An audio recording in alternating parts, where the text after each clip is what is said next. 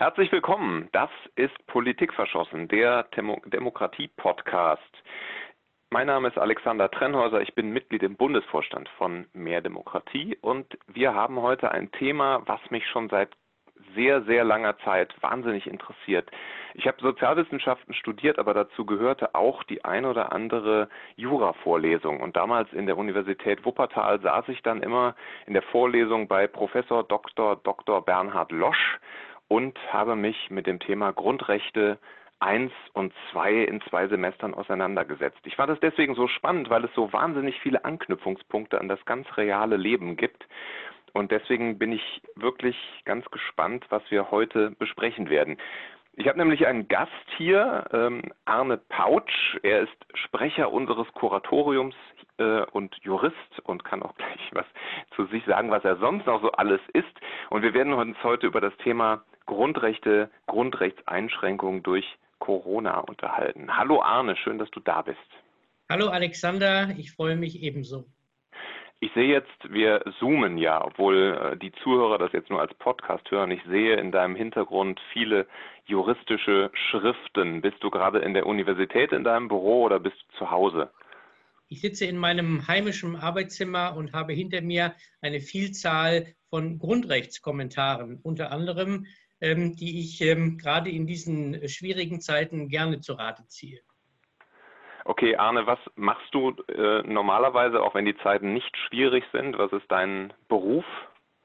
Ich äh, bin äh, Professor für öffentliches Recht äh, an der Hochschule für Öffentliche Verwaltung und Finanzen in Ludwigsburg. Und äh, einer meiner Schwerpunkte neben der direkten Demokratie, die mich auch mit Mehr Demokratie e V verbindet, äh, ist das äh, gesamte Staats- und Verwaltungsrecht. Und äh, in diesen Zeiten äh, treibt äh, den Verfassungsrechtler natürlich auch äh, die verfassungsrechtliche Einordnung der sogenannten Corona-Krise sehr um. Du hast aber auch mal, das weiß ich, ein, ein anderes Leben gehabt. Du hast ja auch mal, äh, du warst ja auch mal Bürgermeister, wenn ich da, wenn ich das richtig in Erinnerung habe, einer, ähm, wie nennt man das, Samtgemeinde. Ja, richtig? Ich habe fünf Jahre an der Spitze einer niedersächsischen Samtgemeinde verbracht, sozusagen als hauptamtlicher Bürgermeister dieser Kommunalverwaltung vorgestanden. Und danach hat es mich dann wieder in die Wissenschaft zurückgetrieben. Für die Leute, die nicht aus Niedersachsen kommen, was unterscheidet eine Gemeinde von einer Samtgemeinde? Eine Samtgemeinde ist, um es ganz kurz zu sagen, der Zusammenschluss mehrerer kleinerer selbstständiger Gemeinden, die sich damit ein sozusagen Verwaltungsdach geben, an dessen Spitze dann ein direkt gewählter Bürgermeister steht. Also heißt, es war kein kleines niedersächsisches Dorf, sondern das waren schon eine ganze Menge Menschen, für die du als Bürgermeister da verantwortlich warst. Was ich mich frage, wenn man so Bürgermeister ist und es dann zu Krisensituationen kommt, das liegt uns in den heutigen Zeiten ja gar nicht fern, was passiert denn dann eigentlich? Oder ist das bei dir nie vorgekommen, dass das nötig war? Es ist Gottlob in meiner Zeit als hauptamtlicher Bürgermeister nicht vorgekommen, jedenfalls nicht mit der Tragweite, mit der wir es im Moment zu tun haben. Aber das ist ja auch in der gesamten, im gesamten Rückblick auf die Zeit seit Gründung der Bundesrepublik Deutschland, glaube ich, in diesem Ausmaße noch nicht der Fall gewesen. Gleichwohl, das Stichwort ist ja immer, es schlägt die Stunde der Exekutive und auch der Bürgermeister ist einer, wie auch immer, großen Gemeinde derjenige, der an der Spitze steht und dann sozusagen nicht nur der Kümmerer für alles ist, sondern auch derjenige, der am Ende die Letztverantwortlichkeit dafür trägt, dass es in geordneten Bahnen und besonnen weitergeht. Jetzt mal ganz praktisch bei Grundrechten, da reden wir ja, um das mal so ein bisschen greifbarer zu machen, über Dinge, die jeden von uns betreffen. Also zum Beispiel die Unverletzlichkeit der Wohnung, die körperliche Unversehrtheit, ähm, die Möglichkeit, dort seinen Beruf auszuüben, wo man möchte. Und ich könnte mir vorstellen, dass man auch als Bürgermeister einer Samtgemeinde ziemlich schnell an den Punkt kommt, wo man möglicherweise in das Grundrecht einer anderen Person eingreift. Wie funktioniert das dann ganz genau? Also bleiben wir wirklich nochmal bei dir als Bürgermeister, äh, aus deiner Zeit als Bürgermeister. Ähm, wie hast du dann agiert, wenn das der Fall war? Wie hast du dich dann quasi diesen, an diesem Maßstab gemessen oder messen lassen? Naja, es gilt für die gesamte Verwaltung und man darf nicht vergessen, dass auch die Kommunen, Städte, Gemeinden, ganz gleich welcher Größe, auch Samtgemeinden wie in Niedersachsen, Teil der öffentlichen Verwaltung sind, also ausführende Gewalt und damit an den Grundsatz der Verhältnismäßigkeit gebunden, der bei jeder Grundrechtseinschränkung sozusagen den Maßstab schlechthin bildet, der von der Verfassung vorgegeben ist. Also den finden wir schon als Ausfluss des Rechtsstaatsprinzips, wie es in der Verfassung, also im Grundgesetz in Artikel zwanzig Absatz drei niedergelegt ist. Jetzt sind wir schon so ein bisschen eingestiegen. Ich würde trotzdem noch mal einen Schritt zurückgehen. Ich gehe auch so ein bisschen davon aus, dass nicht vielleicht nicht jeder, der diesen Podcast hört, juristisch vorgebildet ist, so ein kleines bisschen vorgebildet wie, ist wie ich oder sogar es bis zur Professur an einer deutschen Hochschule in dem Fach gebracht hat. Sag doch noch einmal ganz banal, was ist denn ein Grundrecht? Was ist daran so besonders in der deutschen Rechtsordnung? Also das Entscheidende ist, und das hängt natürlich auch mit den äh, Erfahrungen aus der äh, nationalsozialistischen Gewaltherrschaft äh, zusammen und äh, den äh, Erfahrungen mit den Schwächen der Weimarer Republik als der ersten äh, parlamentarischen Demokratie ähm, in, äh, auf deutschem Boden sozusagen, ähm, dass die Grundrechte zu sehen sind äh, als ähm, Abwehrrechte des Einzelnen, in allererster Linie als Abwehrrechte des Einzelnen gegenüber staatlichen Eingriffen. Und ähm, die ähm, Ausprägung ähm, sozusagen in der Höchstform hat äh, der gesamte Grundrechtskatalog, der ist in den Artikeln eins bis neunzehn des Grundgesetzes niedergelegt, ähm, in äh, der Bundesrepublik gefunden und ist ganz maßgeblich geformt worden durch die Rechtsprechung des Bundesverfassungsgerichts. Das heißt, ähm, ich habe äh, nicht nur diese Grundrechte als äh, subjektive Rechte, als Abwehrrechte gegenüber dem Staat ähm, im Grundgesetz niedergelegt, also eingeräumt bekommen, sondern es gibt gerade äh, mit der ähm, Verfassungsbeschwerde, der sogenannten Individualverfassungsbeschwerde, die Möglichkeit, Ähm, Grundrechtsverletzungen ähm, vor das Bundesverfassungsgericht zu tragen und durch einen Urteilsspruch etwa durch das Bundesverfassungsgericht zu erreichen, dass ein Hoheitsakt, also ein Akt staatlicher Gewalt ähm, äh, für unwirksam erklärt wird. Also zum Beispiel ein Gesetz,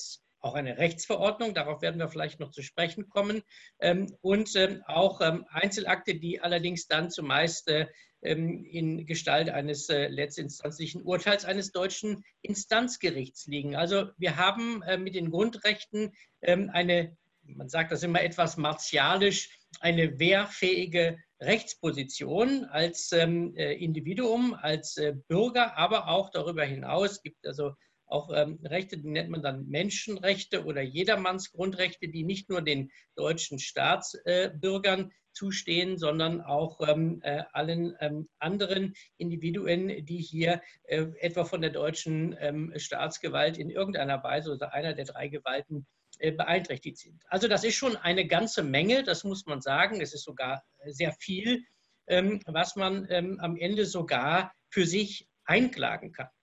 Mhm. Vielleicht jetzt nochmal, um das so ein bisschen runterzubrechen. Ich sitze jetzt hier zu Hause im Homeoffice in meiner Wohnung. Es gibt ein Grundrecht auf Unverletzlichkeit der Wohnung. Ähm, trotzdem gibt es ja Situationen, in denen zum Beispiel die Polizei, also der Staat, in meine Wohnung eindringt und dort irgendetwas tut. Also so ganz absolut ist dieses Grundrecht ja nicht, sondern es kann eingeschränkt werden, oder? Ja, das gilt für alle Grundrechte mit Ausnahme von Artikel eins. Das ist die Menschenwürdegarantie. Ähm, dieses Grundrecht ist äh, keine Einschränkung äh, zugänglich, kann also auch, wenn man in die Grundrechte, der Staat in das äh, Grundrecht, in die Menschenwürdegarantie eingreifen würde, wäre ein solcher Eingriff äh, niemals verfassungsrechtlich zu rechtfertigen. Aber für alle übrigen Grundrechte, und es gibt derer ja doch eine ganze Zahl, gilt, dass sie grundsätzlich einschränkbar sind. sind.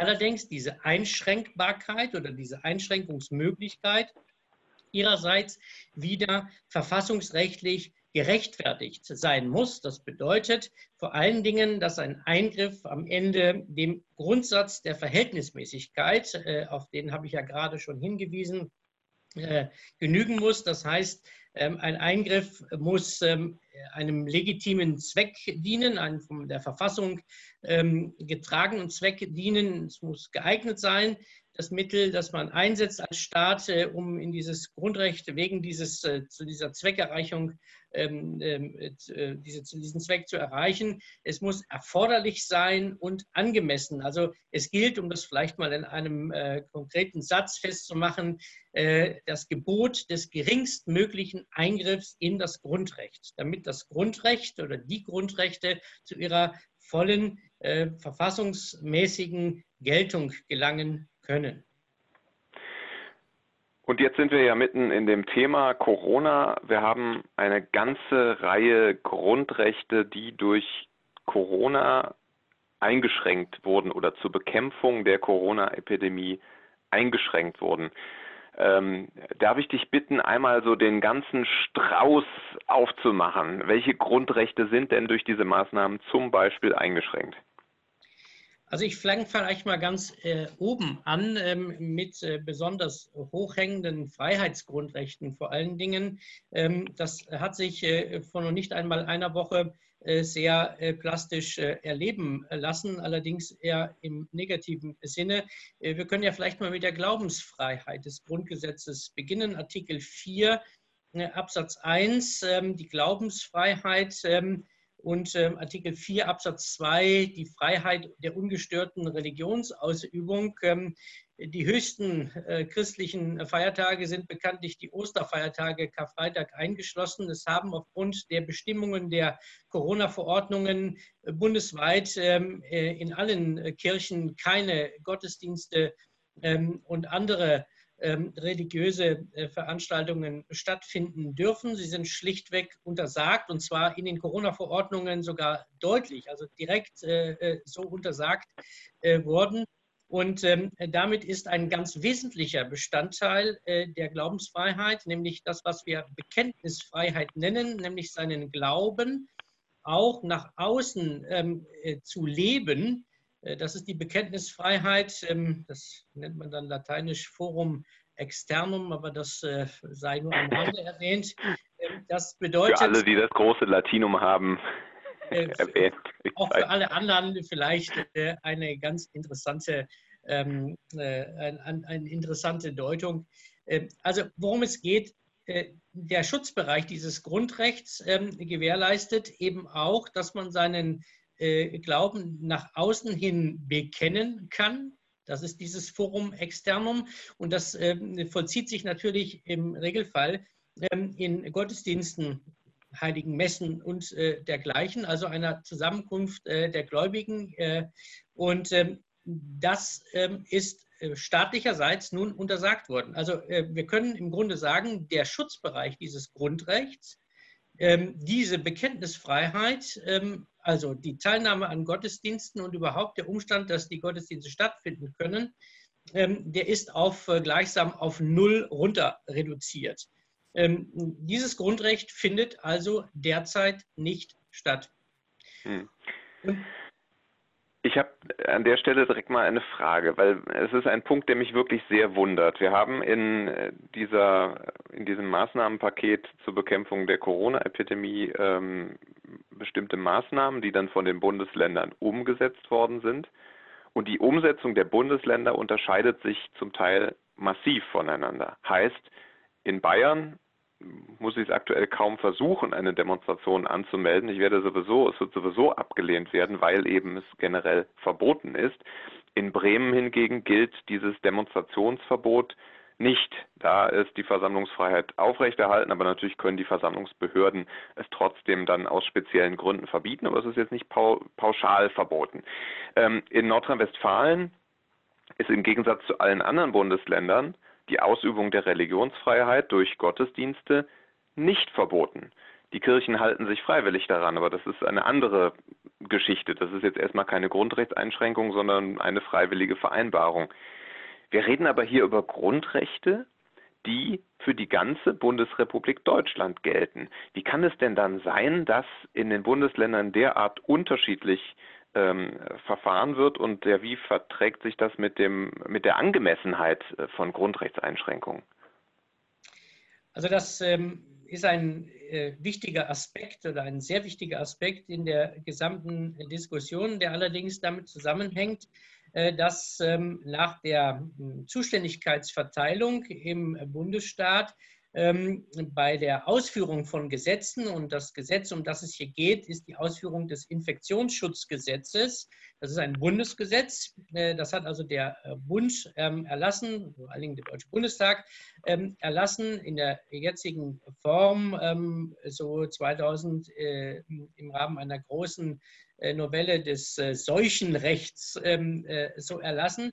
Äh, dafür sind aber grundsätzlich die Länder, also für die Ausführung dieses Bundesgesetzes, wie für nahezu alle äh, Bundesgesetze, sind die Länder äh, zuständig. Das erklärt auch, weshalb, das muss man immer wieder betonen, ähm, die Bundesregierung oder auch äh, andere Bundesbehörden überhaupt keine äh, Zuständigkeit, also keine Kompetenz haben, in dieser Corona-Krise außer koordinierender Tätigkeit irgendetwas zu veranlassen. Das ist eine wichtige Erkenntnis. Das heißt, die Hoheit liegt äh, bei den Ländern. Und ähm, wie die Länder das umsetzen, ist daher ihre Sache, um das mal ganz einfach äh, zu sagen. Ähm, und das führt natürlich zu äh, teilweise recht disparaten Regelungen in den Ländern. Also wir haben ganz unterschiedliche Ansätze, von eher etwas liberaler bis äh, doch sehr restriktiv. Und dann mit Unterscheidungen, das hast du gerade angesprochen, bei sehr wichtigen Grundrechtseinschränkungen, also bei besonderer Grundrechtssensibilität, auch unterschiedlichen Ausmaßes. Also es ist so, wenn man jetzt mal sagt, Bremen steht relativ allein da, was die nach wie vor mögliche Ausübung der Versammlungsfreiheit angeht. Das ist ein weiteres Grundrecht, das ich auch sonst gleich noch angesprochen hätte, das im Grunde in allen anderen Ländern außerhalb Bremens auch auf null reduziert ist, weil da in den Verordnungen steht, in den Corona-Verordnungen, Versammlungen dürfen nicht stattfinden, also sie sind untersagt, teilweise auch drastische Formulierungen in den Corona-Verordnungen. Und äh, dann haben wir ja auch damit verbunden eine Sanktionsbewährung. Das heißt, äh, es sind dann Ordnungswidrigkeiten, und für den Fall, dass äh, eine Zuwiderhandlung äh, begangen wird, ähm, muss man mit einem äh, nicht unerheblichen Bußgeld möglicherweise äh, rechnen. Also ähm, alles in allem, ähm, um die Frage zu beantworten, ist es so, es liegt bei den Ländern, weil die Länder ähm, dafür zuständig sind, das Infektionsschutzgesetz auszuführen, ähm, die entsprechenden Maßnahmen zu ähm, unternehmen. Jetzt gibt es noch einen Unterschied, der ist äh, für den Juristen aber von ganz erheblicher Bedeutung. Ähm, die meisten Grundrechts- oder die maßgeblichen Grundrechtseinschränkungen, über die wir im Zuge der Bewältigung der Corona-Krise sprechen, gehen auf Rechtsverordnungen der Länder zurück. Das heißt, die Landesregierungen werden durch äh, Paragraph zweiunddreißig des Infektionsschutzgesetzes ermächtigt, Rechtsverordnungen zu erlassen, um Maßnahmen zu ergreifen, die sie sonst durch ihre Landesbehörden, durch Einzelakte, zum Beispiel diese sogenannten Allgemeinverfügungen, die es auch gibt, äh, festzusetzen.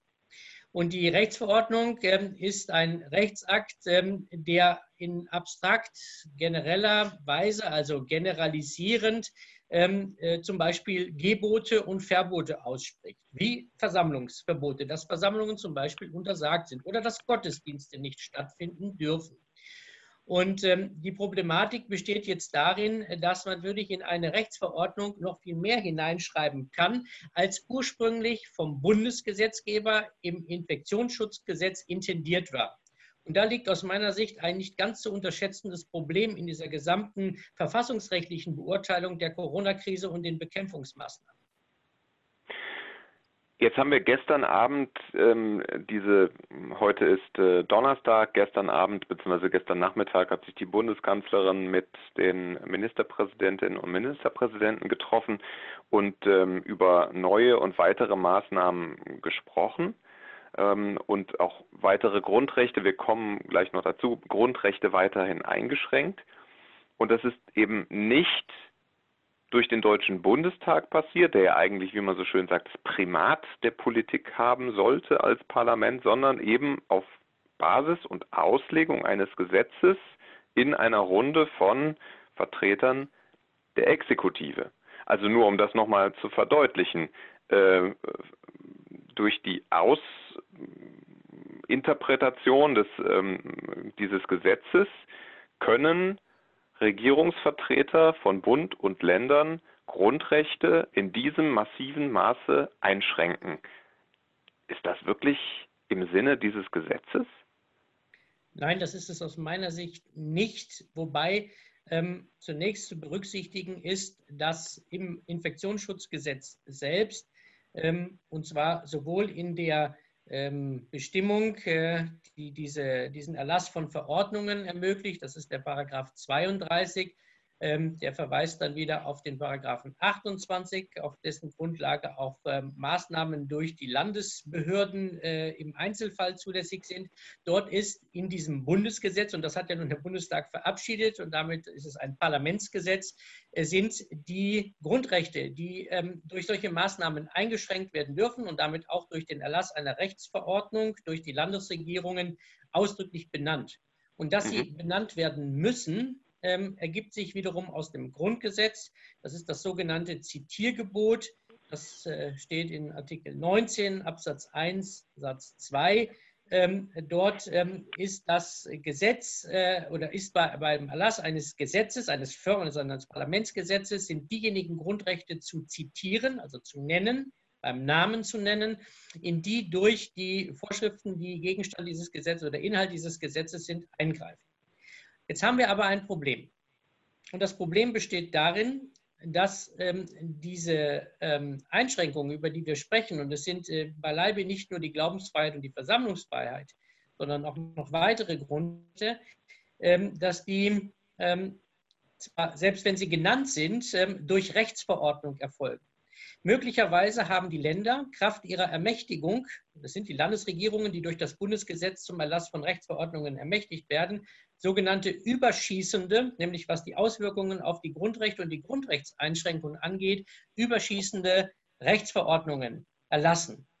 Und darin sehe ich ein Problem, das auch nicht, meines Erachtens jedenfalls, nicht dadurch gelindert wird, dass diese Rechtsverordnungen mit einem Verfallsdatum versehen sind. Denn es ist nicht der parlamentarische Gesetzgeber, der, gerade wenn es um Grundrechtsbereiche, um grundrechtssensible Entscheidungen geht, die maßgeblichen, man sagt, des Bundesverfassungsgerichts auch die wesentlichen Entscheidungen selbst zu treffen hat, das ist ein Gewaltenteilungsproblem, sondern hier die Exekutive, die ist zwar ermächtigt durch das Infektionsschutzgesetz und damit durch den Deutschen Bundestag, durch dieses Bundesgesetz, also ein Parlamentsgesetz, aber wenn sie jetzt sozusagen eine Verordnung an die andere reiht und die Zahl der Grundrechtseingriffe immer größer wird, das ist zumindest von der ersten Welle der Verordnungen in die zweite Welle der Verordnungen überwiegend der Fall gewesen, und jetzt denken wir über den Exit nach, dann ist die Frage, wie viele Kettenverordnungen können wir uns ohne Parlamentsbeteiligung auf der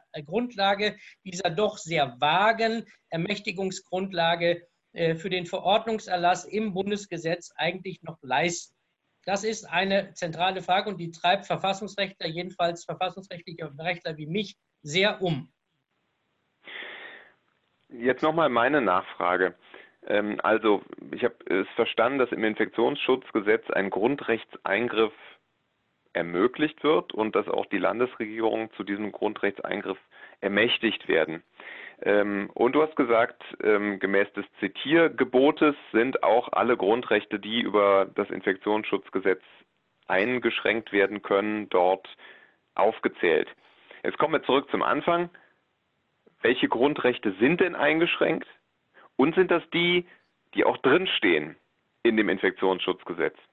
Und ähm, falls das der Fall ist, ist deine Kritik eher, äh, es ist zu viel, ähm, ähm, zu viel eingeschränkt worden. Es steht zwar alles drin, aber es ist zu viel eingeschränkt worden.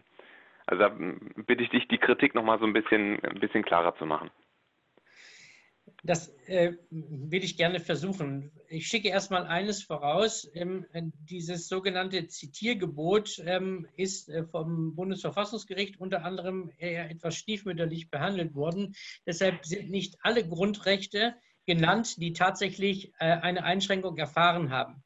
Ich will jetzt ähm, die Dogmatik äh, zu äh, diesem Zitiergebot hier an dieser Stelle nicht referieren. Das wäre, glaube ich, äh, ich glaube, das führt zu weit. Sagen wir einfach, es gibt es, es wird nicht immer ähm, vor sich hergetragen, selbst vom Bundesverfassungsgericht. Wir merken nur, und das, das ist vielleicht, um wieder auf den, auf den Boden unserer Diskussion ähm, zurückzukommen, ähm, ähm, im Moment zeigt sich, dass Gewissheiten, die auch ihren ähm, Rückhalt oder Anhalt finden in äh, der Grundrechtsdogmatik, ähm, die das Bundesverfassungsgericht natürlich ganz maßgeblich geprägt hat, aber auch äh, das juristische Schrifttum äh, geprägt hat, dass wir, ähm, ich will jetzt nicht groß von einem Wendepunkt sprechen, aber wir sehen eben einfach, dass vieles derzeit in Frage steht. Und äh, ich will überhaupt nicht äh, relativieren, Ähm, ähm, oder äh, sozusagen beiseite schieben, dass wir äh, es mit einem ähm, äh, hochinfektiösen äh, Virus zu tun haben, äh, zu dessen Bekämpfung äh, wir alle beizutragen haben und auch der Beitrag natürlich äh, der äh, Staatsrechtswissenschaft äh, gefordert ist. Also das, das, äh, das ist mir schon wichtig, äh, das herauszustellen. Aber ähm, es sind eben eine, es ist eine, eine, eine von, von der Zahl her und äh, von der Intensität äh, her betroffenen Grundrechte, wie wir das, ähm, in die jetzt eingegriffen wird, und zwar durch Rechtsverordnung und gerade nicht äh, durch Parlamentsgesetz, äh, die ja doch die Frage aufwerfen muss, ähm, äh, wie lange können wir uns das eigentlich in dieser Form leisten?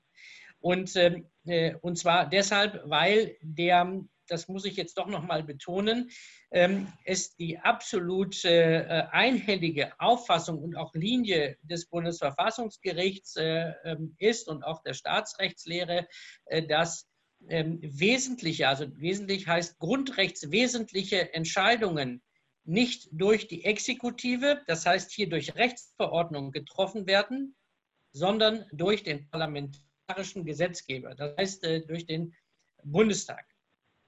Ähm, äh, wenn es um eine Angelegenheit geht, die ähm, dem, in der Zuständigkeit des Bundes liegt. Das heißt, äh, diese Erkenntnis, die können wir jetzt ja nicht völlig über Bord werfen, weil sie äh, von äh, wesentlicher Tragweite ist, auch äh, für das Verständnis ähm, der äh, Gewaltenteilung und der Rolle, die dem äh, Parlament äh, als Legislativorgan zugewiesen ist. Deshalb müssen wir das, das können wir jetzt nicht auf die leichte Schulter nehmen.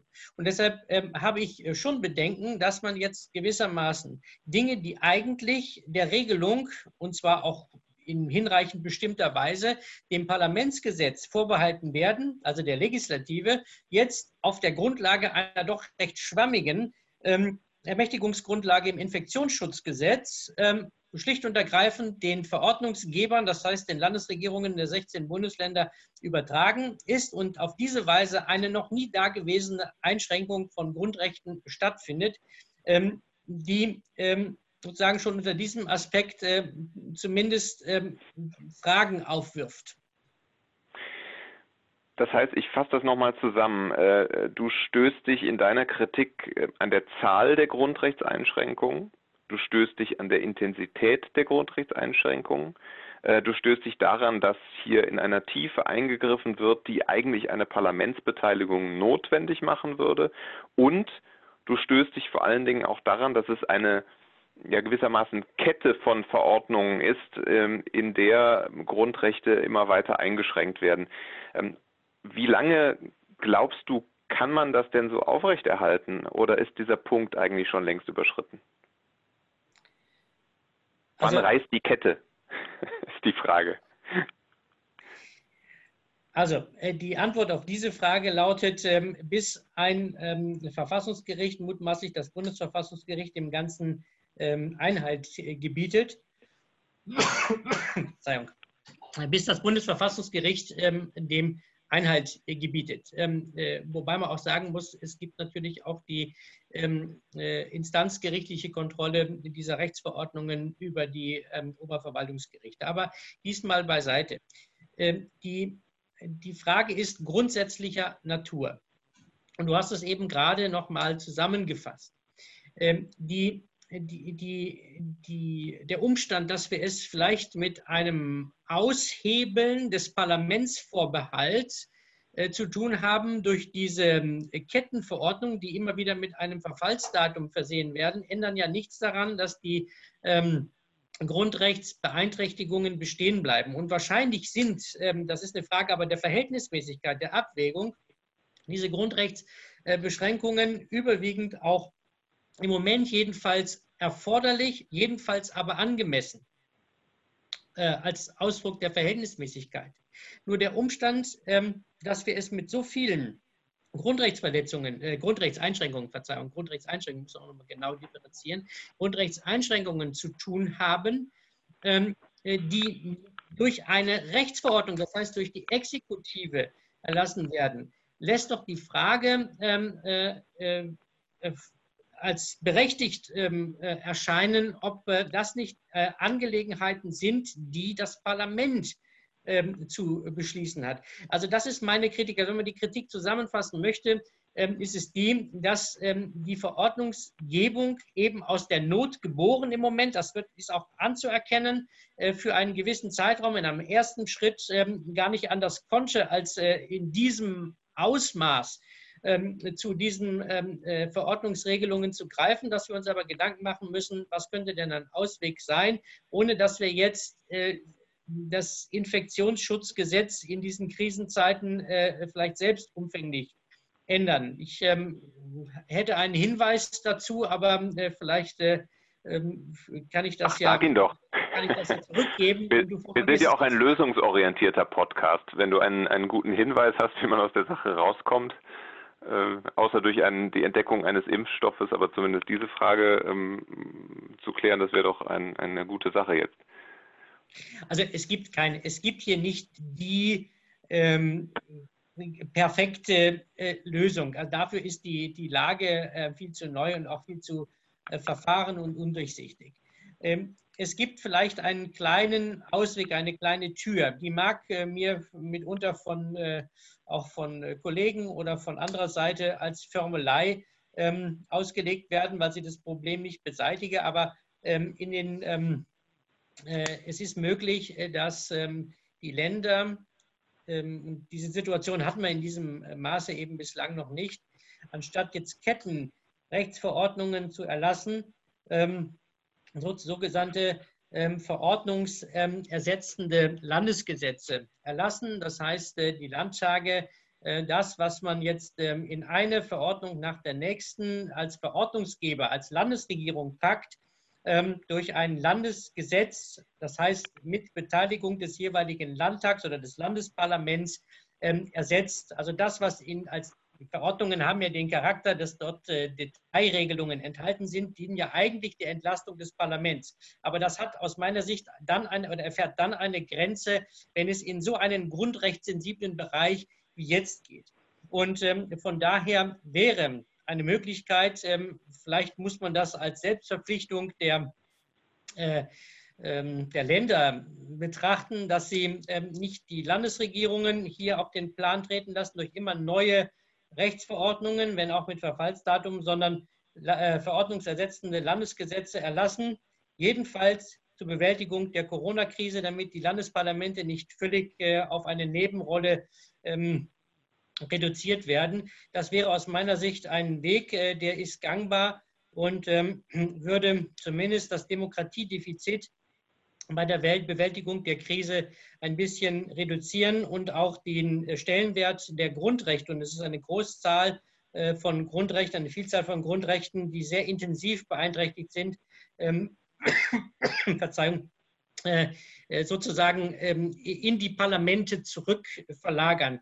Jedenfalls für die Zeit, in der wir jetzt in irgendeiner ähm, gangbaren Weise diese Krise, da hat niemand einen Zweifel dran, äh, bewältigen wollen und müssen. Es würde ja zumindest auch das, ähm, ja, die Notwendigkeit einer stärkeren Öffentlichkeit und einer stärkeren Transparenz äh, dieser Diskussion ähm, dem deutlicher gerecht werden, denn immerhin werden in der Regel Landtagsdebatten gestreamt, in aller Regel gibt es Expertenanhörungen, ähm, man weiß, an wen man sich wenden kann als Bürger, nämlich an seinen oder ihre Landtagskandidaten, Kandidatin, ähm, beziehungsweise Abgeordneten. Und ähm, man, man hätte einen Ansprechpartner. Ich mag den Vorschlag eigentlich sehr, weil es eben diese ganze Debatte deutlich transparenter machen würde und es nicht so eine Veranstaltung ist, ähm, die für zweieinhalb Stunden in einer Videokonferenz hinter weitgehend verschlossenen Türen stattfindet und irgendwann kommen sie dann raus, das Tuch wird hochgehoben und alle können gucken, ob was für sie dabei ist, so wie es sich gestern Abend ehrlich gesagt für mich ein bisschen anfühlte. Also insofern ähm, mag ich den Vorschlag. Jetzt haben wir aber eingangs versprochen, wir wollen noch ein bisschen über die Grundrechte reden, die eingeschränkt sind. Und ehrlich gesagt sind wir in der Debatte zwar jetzt schon ein ganzes Stück weiter, aber trotzdem sollten wir das, finde ich, noch nachliefern. Wir haben über die Religionsfreiheit gesprochen, die ist definitiv eingeschränkt. Wir haben über die Demonstrationsfreiheit, also die Versammlungsfreiheit in Verbindung mit der Meinungsfreiheit äh, gesprochen, die ist eingeschränkt. Was siehst du noch? Ja, ganz maßgeblich ähm, ist äh, die Einschränkung des äh, Grundrechts auf äh, Freiheit der Person. Äh, das ergibt sich aus, dieses Grundrecht ergibt sich aus Artikel zwei, Absatz zwei, Satz zwei des Grundgesetzes. Ich bitte um Nachsicht, dass ich so äh, korrekt äh, zitiere. Ähm, ja, wir hätten eingangs, wir hätten am besten eingangs sagen sollen, dass man sich ein Grundgesetz zur Hand nimmt für diesen heutigen Podcast. Vielleicht, vielleicht, vielleicht schreiben wir das noch in den Untertitel. Aber es ist schon gut, man weiß genau, wo man nachgucken soll. Also ich verlasse das Haus nie ohne Grundgesetz, deshalb, äh, sofern das dieser Tage äh, zulässig ist, nein. Also, ähm, äh, um ähm, noch auf, das, äh, auf dieses Grundrecht äh, zu sprechen zu kommen. Die Freiheit der Person ähm, betrifft die körperliche Bewegungsfreiheit, ähm, äh, und zwar ähm, das Recht, sich ähm, ähm, nicht durch staatlichen Zwang an einem bestimmten Ort aufhalten zu müssen, ohne, das haben wir eben nach Maßgabe der Corona-Verordnungen schon äh, zum Teil, zwar nicht ähm, als ähm, sozusagen finalen Eingriff, aber äh, doch schon in den Verordnungen durch die Kontaktverbote und auf die sozusagen Reduktion auf das Aufhalten, den Aufenthalt im unmittelbaren Lebensbereich. Das betrifft also dieses, dieses Grundrecht.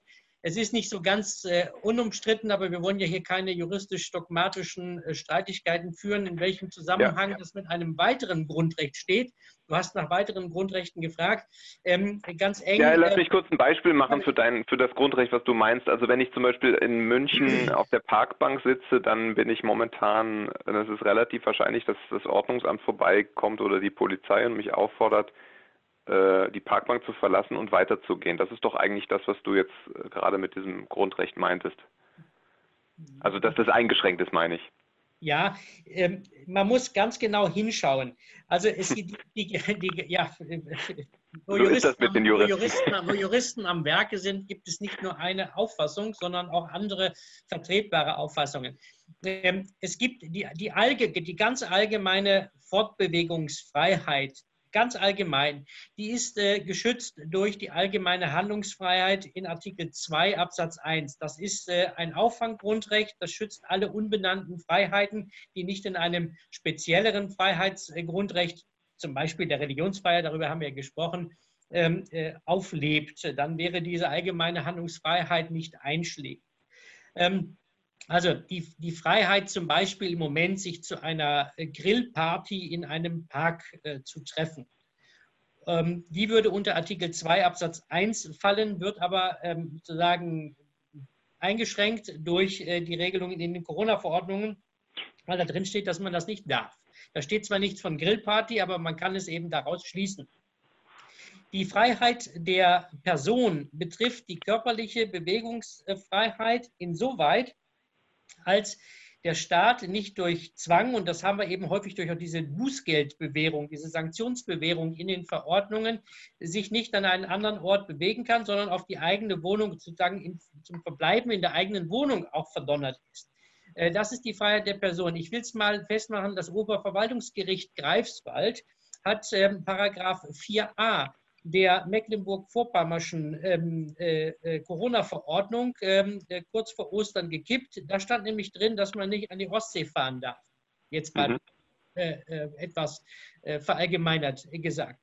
Ähm, sondern äh, durch staatlichen Zwang verdonnert war, ähm, sich eben in seinem häuslichen äh, Innern äh, aufhalten zu müssen, von den ganzen Ausnahmen jetzt mal abgesehen. Aber das war, da hat das Oberverwaltungsgericht ganz deutlich ähm, einen, eine Grundrechtsbetroffenheit gesehen, eben auch einen Eingriff in die Freiheit der Person. Das ist so ein Beispiel und das hängt damit zusammen, wenn der Staat einen sozusagen dazu anhält, dann möglicherweise noch unter Zwang, weil man möglicherweise ein Bußgeld fürchten muss oder andere Sanktionen, in seinen eigenen vier Wänden zu bleiben oder in einem Raum, von dem man sich selbst wegen dieser Restriktionen nicht selbst entfernen kann.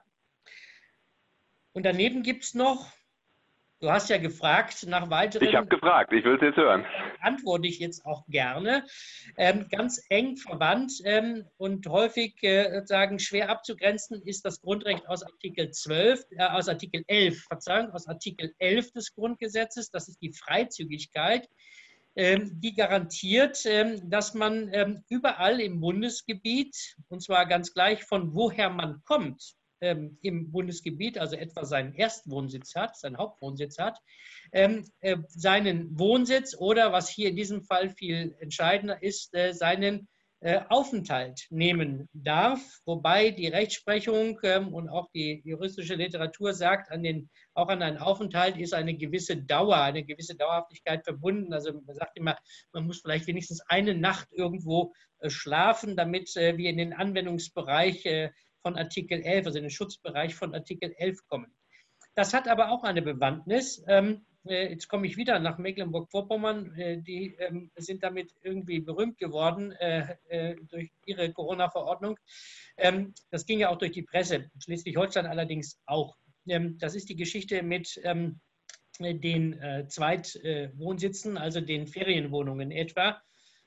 Das ist in erster Linie ein Freizügigkeitsproblem, denn dieses Grundrecht ist eingeschränkt dadurch, dass man diesen Zweitwohnsitz nicht mehr aufsuchen darf, mhm. sich dort also nicht auf, aufhalten darf. Und insofern wäre dann Artikel elf vorrangig, weil es darum geht, eben möglicherweise zwei Wochen Urlaub dort zu machen. Umgekehrt gibt es neben diesem Anreiseverbot in die eigene Wohnung, ne, gibt es auch die, das Abreisegebot. Auch das steht etwa in der Corona-Verordnung von Mecklenburg-Vorpommern, dass diejenigen, die sich dort schon aufhalten, das wird jetzt im Moment wohl nicht mehr der Fall sein, dann aber abreisen mussten. Und das ist deutlich, ein deutlicher Eingriff in die äh, Freizügigkeit nach Artikel elf des Grundgesetzes. Ich kann mich nicht mehr frei im Bundesgebiet bewegen. Okay, wir haben gestern ähm, jetzt diese neue, der Einstieg in eine Exit-Debatte oder erste Maßnahmen, die die Maßnahmen ähm, ein bisschen ablindern, ähm, zu hören bekommen. Ist damit eigentlich jetzt wirklich etwas im Sinne von Grundrechtseinschränkungen passiert? Sind da wirklich die Mittel gemildert worden? Ist es ein bisschen zurückgenommen worden? Oder ist eigentlich die Maßnahmen, die jetzt zurückgenommen werden, eigentlich nur ein ganz, ganz kleiner Teil? Was ist da aus deiner Sicht passiert gestern? Aus meiner Sicht ist gestern noch gar nichts passiert, weil wir abwarten müssen, wie die Reaktion der Verordnungsgeber in den Ländern, also wie die Rechtsverordnungen der Landesregierungen aussehen werden, mit denen ja dieser Tage zu rechnen ist. Also was von dem, was in diesem äh, Pairing-Verfahren zwischen Bund und äh, Ländern ähm, sich dann tatsächlich äh, verdichtet äh, in einer entsprechenden oder in den entsprechenden Landesrechtsverordnungen, also in den neuen Corona-Verordnungen nach Auslaufen der alten. Das wird ja dann im Regelfall nach dem, äh, mit Ablauf des neunzehnten April äh, zweitausendzwanzig der Fall sein. Also dann werden wir neue Verordnungen haben und dann wird man die Lage natürlich, was die Grundrechtsbeeinträchtigungen oder muss vielleicht eher sagen, das Maß der Grundrechtsbeeinträchtigungen angeht, neu zu bewerten haben. Und wenn ich jetzt zu dem Ergebnis komme, dass diese neuen Verordnungen nicht mehr ähm, mit dem Grundgesetz vereinbar sind, weil mein subjektives Grundrechtsbedürfnis ein anderes ist, als in der Verordnung drinsteht, welche Möglichkeit habe ich dann als Bürgerin oder als Bürger in diesem Land? Also es besteht zunächst einmal als Rechtsschutzmöglichkeit, ähm, die, äh, ähm, dass, äh, dass man sich an das äh, ähm, zuständige Oberverwaltungsgericht wendet. Ähm, die heißen zum Teil dann auch ähm, Süddeutschen Verwaltungsgerichtshof oder auch in Hessen, V G H, ähm, und indem man die Rechtsverordnung als solche oder die entsprechende Bestimmung in der Rechtsverordnung als solche angeht. Das ist also sozusagen eine Normenkontrolle, äh, die dort stattfindet gegen eine Rechtsverordnung. Die muss aber landesrechtlich vorgegeben sein. Das ist zum Beispiel in Berlin nicht der Fall. Und ist die Frage, was kann man äh, stattdessen tun? Ähm, es bleibt immer der außerordentliche äh, Rechtsbehelf äh, der Verfassungsbeschwerde bestehen. Ähm, das hat auch das Bundesverfassungsgericht ähm, festgelegt, äh, und zwar auch unter Aspekten der Eilbedürftigkeit und äh, dessen, dass man nicht in jedem Fall es ähm, hinnehmen muss, als ähm, grundrechtsbeeinträchtigter Bürger ein äh, Normenkontrollverfahren äh, auch in der Hauptsache ähm, abzuwarten. Es gibt immer die Möglichkeit des einstweiligen Rechtsschutzes, und zwar sowohl in diesen Verfahren vor den Oberverwaltungsgerichten, das sieht die Verwaltungsgerichtsordnung so vor. Ähm, es gibt auch die Möglichkeit, im Übrigen nach Paragraph zweiunddreißig, davon ist jetzt ja auch in einigen Fällen Gebrauch gemacht worden, sich dann an das Bundesverfassungsgericht zu wenden ähm, mit einem Eilantrag. Ähm, das Bundesverfassungsgericht ist und äh, nur, das muss man äh, immer berücksichtigen, keine sogenannte Superrevisionsinstanz, sondern das Bundesverfassungsgericht ähm, äh, setzt voraus, dass man vorher den Instanzenweg ausgeschöpft hat, das heißt die Instanzgerichtsbarkeit. Und das bedeutet bei dem Vorgehen gegen Corona-Rechtsverordnungen und damit auch die Rüge etwaiger Grundrechtsverstöße in diesem Rechtssatz, in diesen Rechtssätzen den Weg zu den Oberverwaltungsgerichten zu beschreiten, sofern er denn durch Landesrecht zugelassen ist.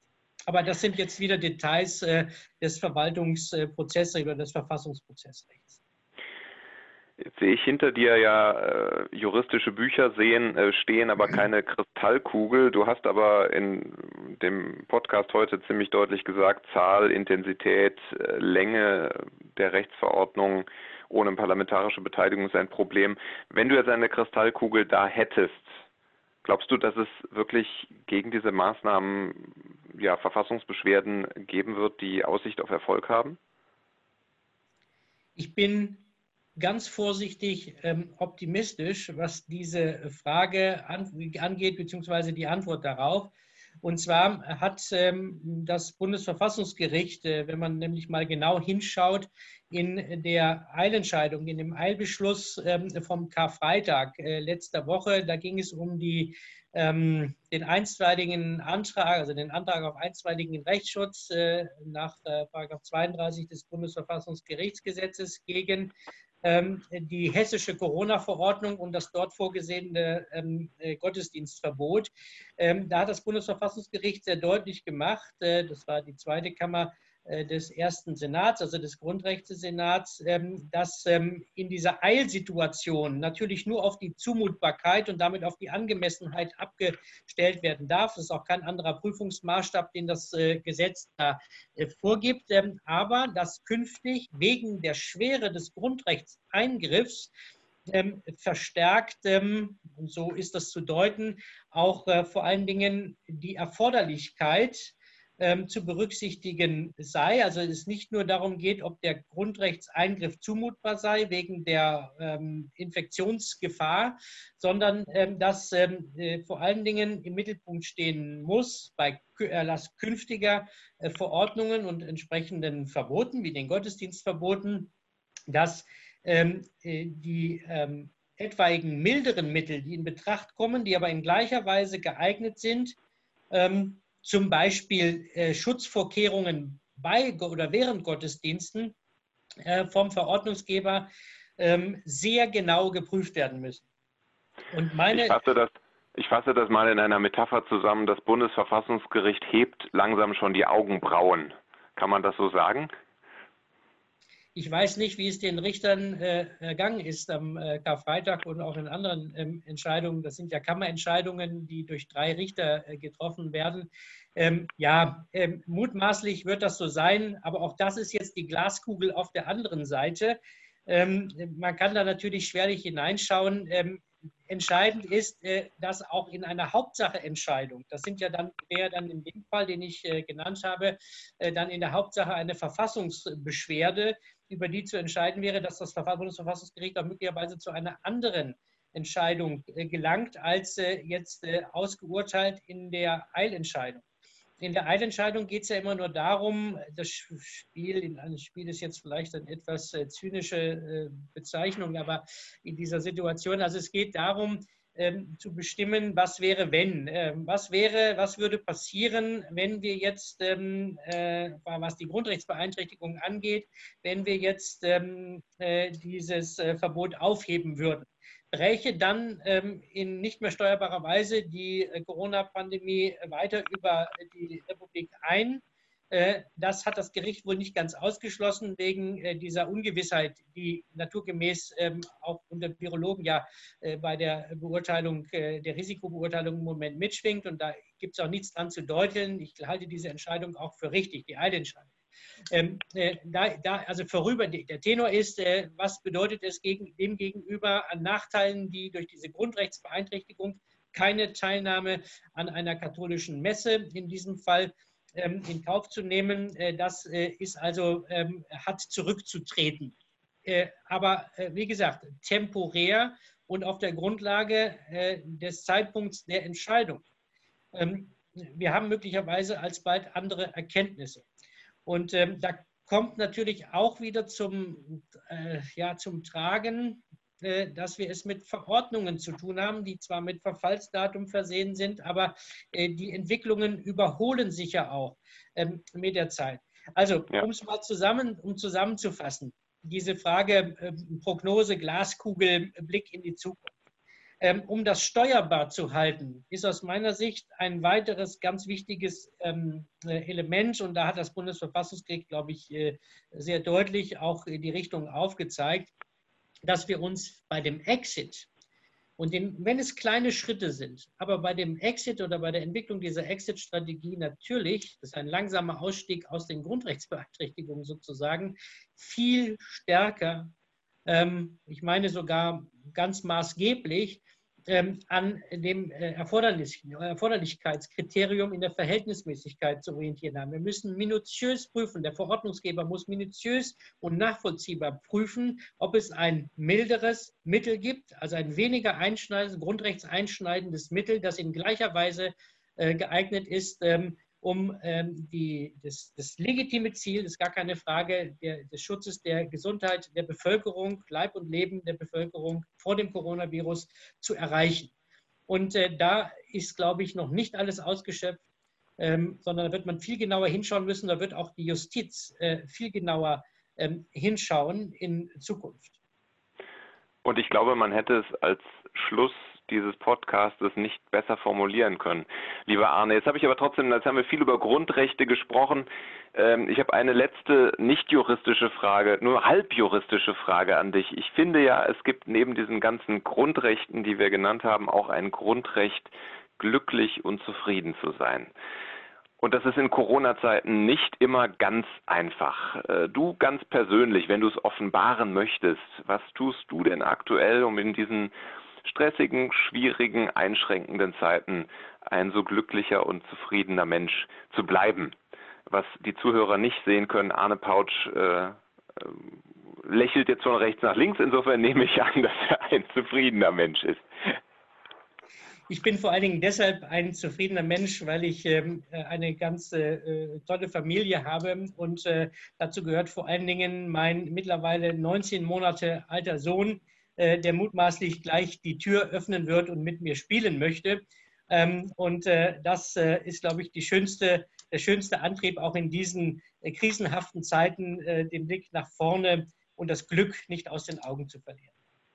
Und ich glaube, der kleine Sohn ist auch, der spielen möchte, ist auch der beste Grund, an dieser Stelle jetzt aufzuhören. Lieber Arne, ganz, ganz herzlichen Dank für deine Zeit. Ganz vielen Dank für die Erklärungen und ähm, alles Gute, bleib gesund. Das war Politik verschossen, der Demokratie-Podcast von Mehr Demokratie. Heute zu Gast war Professor Arne Pautsch. Mein Name ist Alexander Trennhäuser. Bleibt gesund und bis bald.